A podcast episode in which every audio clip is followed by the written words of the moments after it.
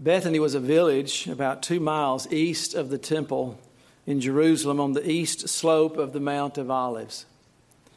It was the home of a family very dear to our Lord, a family of Mary and Martha, two sisters, and their brother Lazarus. This family was very dear to Jesus, and he felt at home in their home and would resort there from time to time for fellowship. John's gospel tells us now Jesus loved Martha and her sister and Lazarus. We know he did. The Bible tells us that he wept at Lazarus' grave.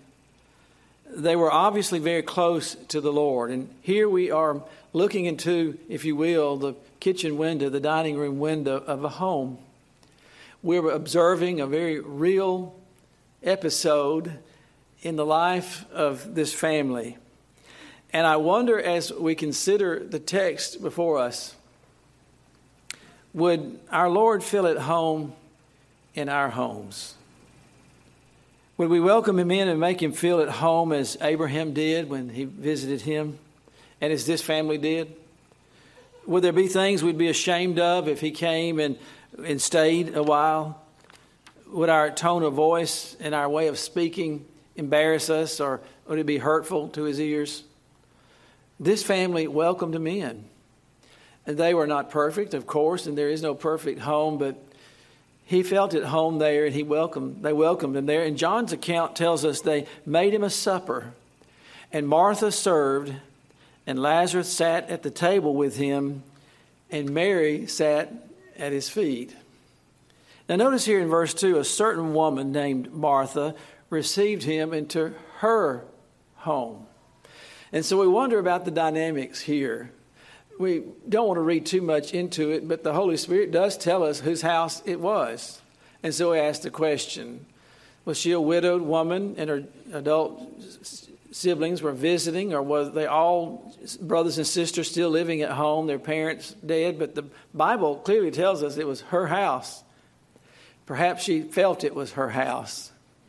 I don't know how many of you are big sisters who have had, had a big sister, but I think we all can, can um, know about that, don't we? This pecking order in the family. And by, you know, just by my oldest sister was uh, 15 when I was born. She was like another mother to me, and still to this day functions in that regard. Have you had your doctor's appointment? Have you done the, you know, those things? And she does it out of love, I'm sure. But as a little boy, when I sat next to her in church and I acted up and she pinched me, I didn't think that was very much what was in her line of, of duty. But she took it seriously. And uh, so, but she seems to be, to me, don't you think that she's the oldest and that she's the kind of the leader of the pack? And she certainly exemplifies the, the firstborn mindset, let us say, uh, we often see. Here we see a family dynamics, and all families have them, don't they? I don't care if there's just two or three or one, they're, they're dynamics. And uh, we, we see in, in, a very real setting here the emotions and uh, conflict. The Holy Spirit, frankly, gives us a snapshot of what can happen in the daily round of our living for the Lord and with the Lord if we do not keep things in perspective and by the precept that Bible, the Bible gives us in Matthew 6:33, seek ye first the kingdom of God and his righteousness, and all these other things will be added unto you. I hope and wish that we could all take that no matter what the Lord speaks to you and what other verse you live by, and I'm sure all of us have those those goalposts or those gateposts that we hold on to, but that Matthew 6:33 ought to be the blanket covering, heading over all that we do to prioritize everything under that precept. Seek first the kingdom of God. Seek the spiritual before the physical, the kingdom of God before anything else, and everything else will find its proper place. The Lord promises that, and we do well to obey it. These two women were different, had difference of opinions. Now, there's nothing like having differences of opinions, and they often uh, show themselves in a family setting and when I'm sure, I've always thought, as I read this story, it's hot. I mean, they've just cooked a meal, there's no air conditioning, there had to be a fire. And so you can just see the emotions and the situation, the preparation. They're tired. and the Lord is there. Both of them have valid points, but needed our Lord's word to set things in its proper setting, back into a godly balance. Do you know this is the only thing that can do that for us? Every day we come into situations and who's right, what's right. There's only one thing what does the Word of God say about it? What is the precept? What is the guideline? And that's what we're duty bound to find as the Lord's people in our homes and in the Lord's house here. I think this will be helpful to us today, don't you? Don't you, don't you feel a part of this family or, or want to know about how to live for the Lord? We've been considering on Sunday mornings a faith that our Lord commends. We've seen several different people in the Bible that the Lord bragged on their faith. To think that the Lord would marvel at one's faith, the centurion's faith. The Bible said he marveled at it, he was amazed at the centurion's faith. Well, here's a faith, a, a, way of life that the Lord commends, and I think we ought to be interested in that. But I will say this true faith always acts. It isn't just mental assent, it isn't just biblical agreement or knowing doctrine theology or doctrine properly received and applied always applies itself in intangible, biblically compatible action. It's not just something we say we believe and say amen to and would sign our name to, but how does that affect how we live on, the, on Monday in the daily round of life and in our families? The most important setting to show our Christianity and our love for the Lord. Well, here's the setting the Lord is coming to dinner. And anytime someone comes to dinner, that puts a little strain on situations, doesn't it? You women probably know that more than you men folks do. But that, that is, even though you want them there, it is there's strain, there's expectations, self-imposed, maybe not so much from the guests. Guests probably don't care about all the things we care about. They don't know there's dust bunnies under the you know the table there. If they get down and look at that, that's their business. They shouldn't be looking there anyway. We get you know we worry about stuff like that. People don't care. Let's open our homes and be hospitable, and and uh, it doesn't have to look like Southern living. Those don't look like that, except when the photographer comes and takes pictures. They take off their socks too. They don't. They they have magazines and, and newspapers, and so. But here we are in a home, and I know we want to put our best foot forward and make uh, you know people feel at, at home and show our esteem and love for them. But I'm sure the disciples were there too, don't you? I think at least it's not just the Lord, although the Holy Spirit is silent here, but He didn't travel alone. I doubt. I, doubt, I think some of them, if not all of them, are with Him. And if they if the twelve of them are there, my goodness, this is that that makes the picture even a little bit more interesting, doesn't it? And so it was a bigger deal than just the family around the kitchen table. I'm sure she got out the best china and tried to, you know, spiff things up a little bit. I'm not sure, but this is, uh, this is the setting. Now, you ladies especially know what all this entails planning and cleaning and cooking and serving before and during and after the meal. Uh, it's a, a, day's work and a half just to, to do something like that and putting things back into place. And if we're not careful, we will forget about why we had the meal to start with. The Lord is in the house today. Can I just say today, the Lord is here? The Lord is in his house. Let's not forget that. In all of our doing, in all of our, um, what all that is entails in, in a meeting like this, we came to hear from the Lord. Let's always remind ourselves the Lord is here. Where two or three are gathered, what has He promised? There I am in the midst. He loves His word. He loves His people gathered. And so our Lord is with us by His promise. He said, I'll never leave thee nor forsake thee. I will build my church. I'm with you to the end of the age. And so this is the promise of every congregation of believers. Now, this is all very needful. It has to be done. The planning, the cooking, the cleaning, all of that. It, you know, the angels just don't come and set the table and do the shopping. There are human, there's a human element here. In everything that's done, there's always the work behind it. However, in our service, we can lose perspective. You can be worried and full of care and fretful over many things and lose sight of the most important thing. And living wisely is being able to discern in every situation what is the most necessary, what is, and in emphasizing that, and then letting everything else fall in its place and not miss the joy and the blessing of doing what it is that we're doing. I want us to divide our thinking today into two departments or two headings, of course. You might could do it several different ways, but this is the way I see it as we look at this scripture. I want us to look at first Martha's cumbered service. The scripture tells us, describes it in just that way. Martha's cumbered service. I think we can all identify with Martha. And then I want us to see, secondly, the second category Mary's calculated choice. Martha's cumbered service in Mary's calculated choice. First of all, and I think we all may be able to sympathize with Martha's viewpoint and her cumbered service. Verse 40 tells us, But Martha was cumbered about much serving. Little red hen. She was trying to get it all done. And this stands in contrast to verse 39, which says, Mary, her sister, sat at Jesus' feet and heard his word. Now, folks, if you're worried about the roast at home or who's coming to lunch or whatever and miss the Lord and His Word today, you've missed this wonderful golden opportunity of what it means to convene and gather as the Lord's people. Sufficient to the day is the evil thereof. Th- those things can be settled. We all have problems. We all have due dates and deadlines and work situations, but let's just purpose as the Lord's people on the Lord's day. It is the Lord's day, isn't it? It's His. And to, to sanctify it to Him and to enjoy it and to simplify it and to make our expectations and others' expectations all come under the banner of this is the Lord's doing, this is the Lord's day, and this is how we live.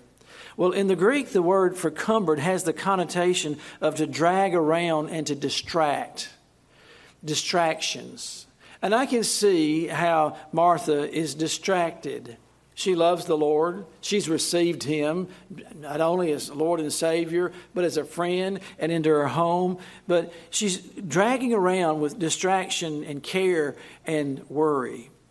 Now, Martha then was overoccupied and too busy and too distracted to sit at Jesus' feet. And she had good reason. These plates have got to be picked up. Somebody's got to clean up the kitchen.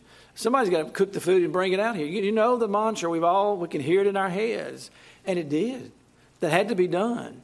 And but she was too distracted though to recognize at the time, obviously, Jesus was teaching some and, and speaking on some important matter because Mary was in rapt attention and others, no doubt, listening to what Jesus was expounding. And she sat at his feet and worshiped him, the Bible tells us. What a picture. I can see Martha, dish towel in hand, soap suds on her elbow, sweat running down her brow, a towel and a bowl in one hand, absolutely maxed out. We get there, we understand that. Perhaps it is before the meal, she's trying to get it out there without being cold. So many things need to be done to get it out there. Or perhaps it is after the meal when, when this is just the, the pile of everything and the crumbs and the, the mess the sauce on the table needing to be wiped up. And they're all just sitting there enjoying themselves for crying out loud. what, do you, what do you mean enjoying yourself at a time like this? Uh, I have to, as a pastor, I'm preaching. Can I just tell you this morning, this is sermons for me. If you want to eavesdrop, you can, okay? Because we have expectations. We tell ourselves we want it the best for the Lord in every, everything that we do. And then there's so many variables, aren't there? There, there are things called people, people who come to the event or don't come. You know, all those things, those not doing their part, or so we think. And so we all can, I think, sympathize here. Charles Spurgeon said in his morning and evening devotional, he writes Martha's fault was not that she served. I serve should be the motto of every Christian, of all the princes of the royal family of heaven. Nor was her fault that she had much serving.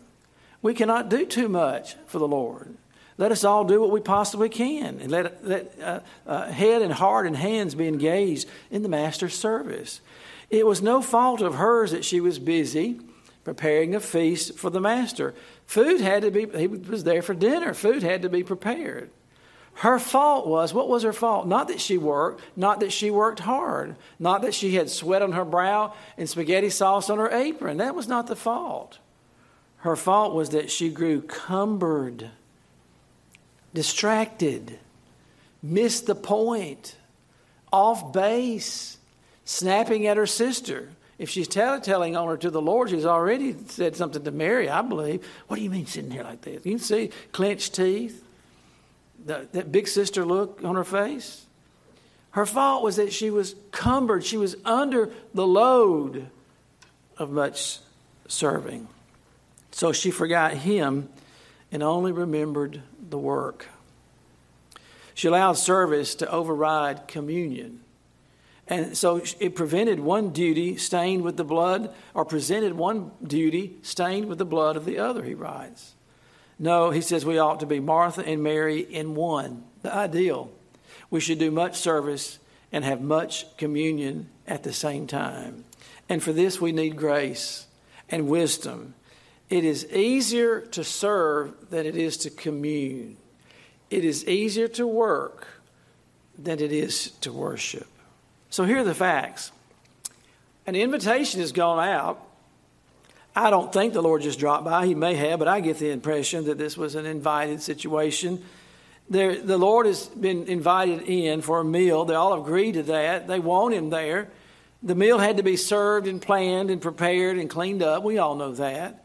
There are, those are the givens.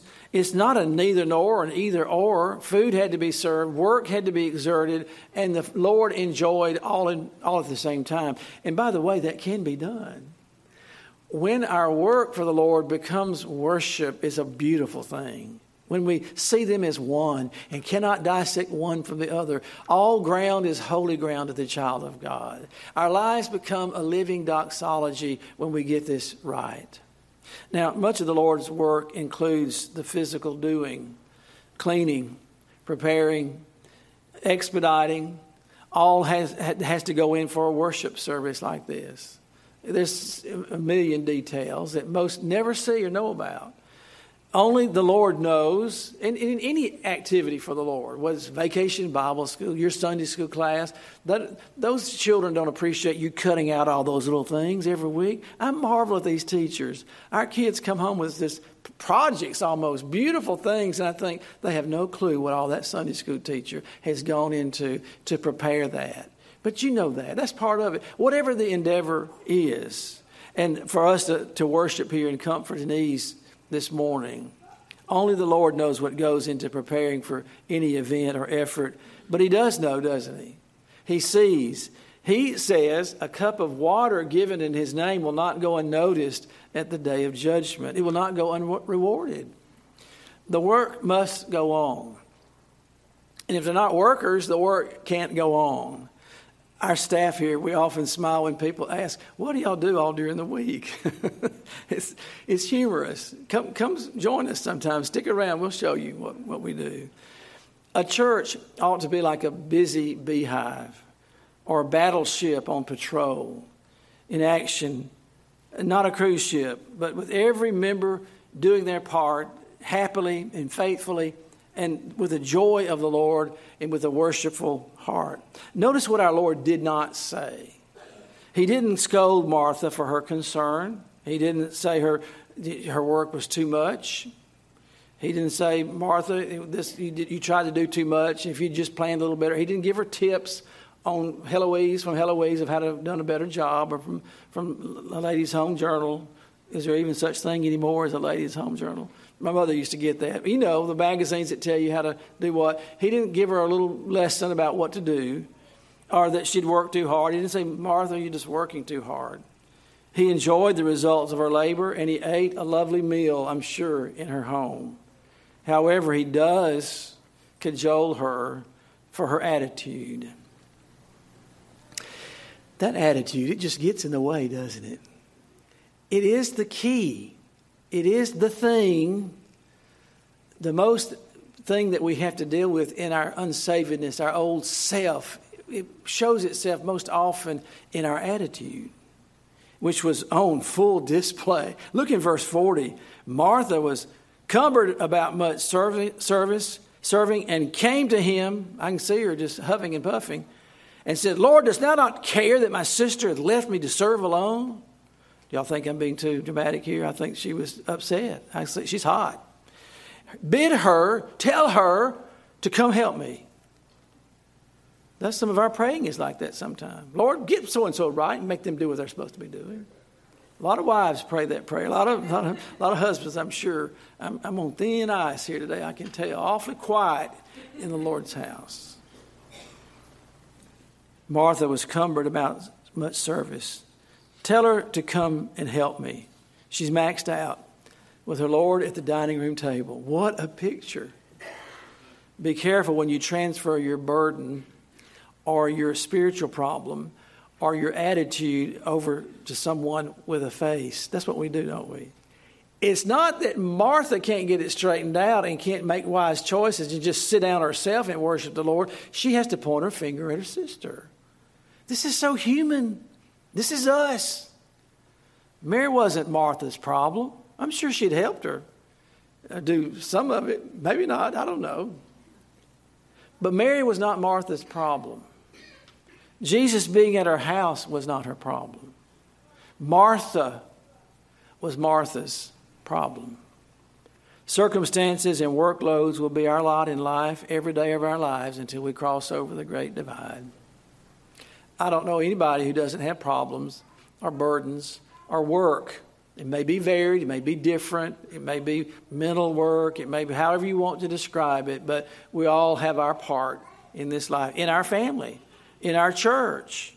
Circumstances may vary, but we all have that. How we view that, though, is what makes all the difference. How we view our lot in life. How we view uh, these circumstances will make all the difference. Someone has said to miss the joy of doing what we're doing is to miss all.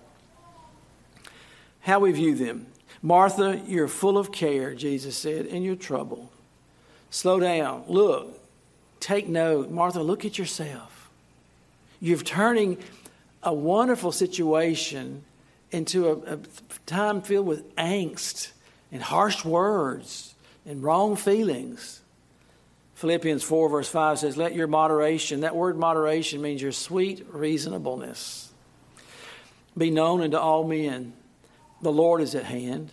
Be careful or full of care for nothing, but in everything by prayer and supplication with thanksgiving, let your requests be made known unto the, the Lord, and the God of peace, which passes all understanding, shall keep or guard, garrison your hearts and minds through Christ Jesus. Now that's Martha. We can see her with soap suds and you know grease on her face, on a smudge, smidge on her on her uh, face, and her hands on her hips, missing the whole thing, and missing the blessing. She's got her thinking all jumbled up. She's got her priorities out of order. Her relationship with her Lord and her sister are strained. She's blaming the Lord even at this point. You're not doing what you're supposed to do. The least you could do is make her do what she ought to do. We pray that way. We think, Lord, if you could make him or make her do right, oh, been out of shape. Don't you care, Lord? We may not have actually said that, but we certainly have thought that from time to time. Martha's cumbered service. Let's lay that aside. Enough with Martha. Let's look at Mary's calculated choice. Look at verse 42. One thing is needful. Oh, to be able to have the sense to find the one thing in everything.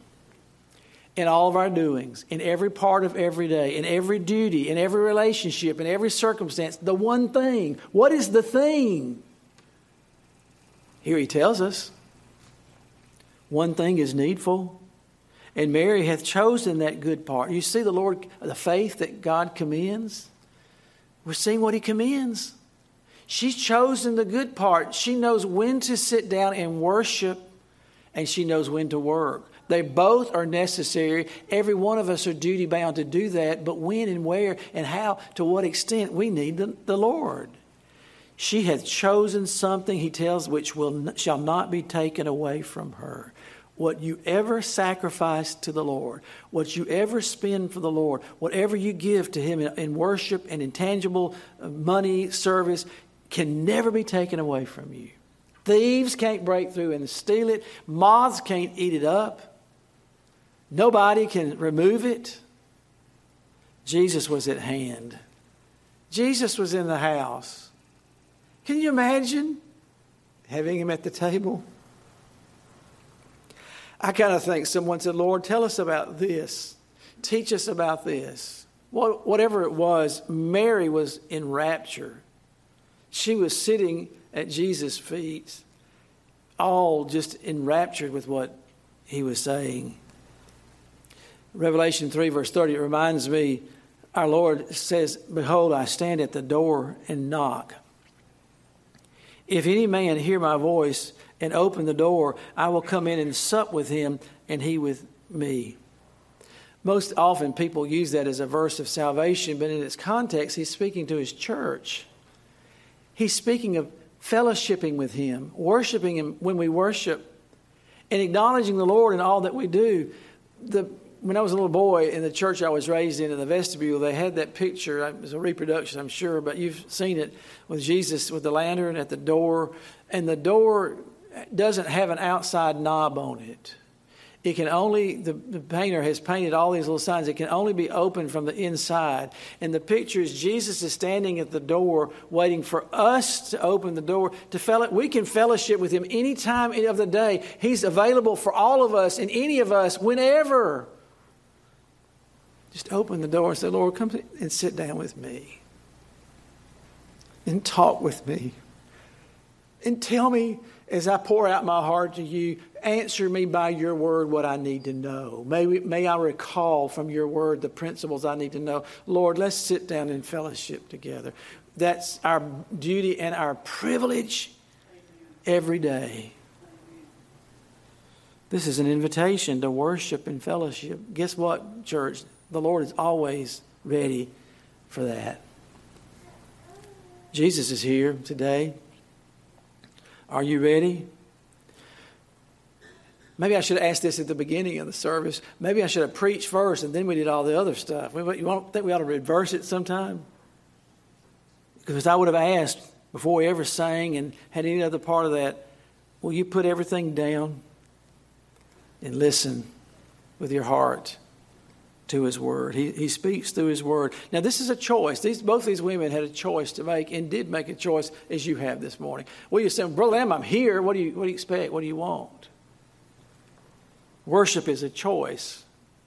And God reminds us of this in, from the beginning of creation in the setting aside of one day in seven. God rested not because he was tired, he ceased from what he was doing to set a precedent, a pattern that would stand throughout all the ages one day in every week is mine. We call it the Lord's Day, a particular, decided, purposeful use of one day to acknowledge that He's the creator and the sustainer and the owner of all things.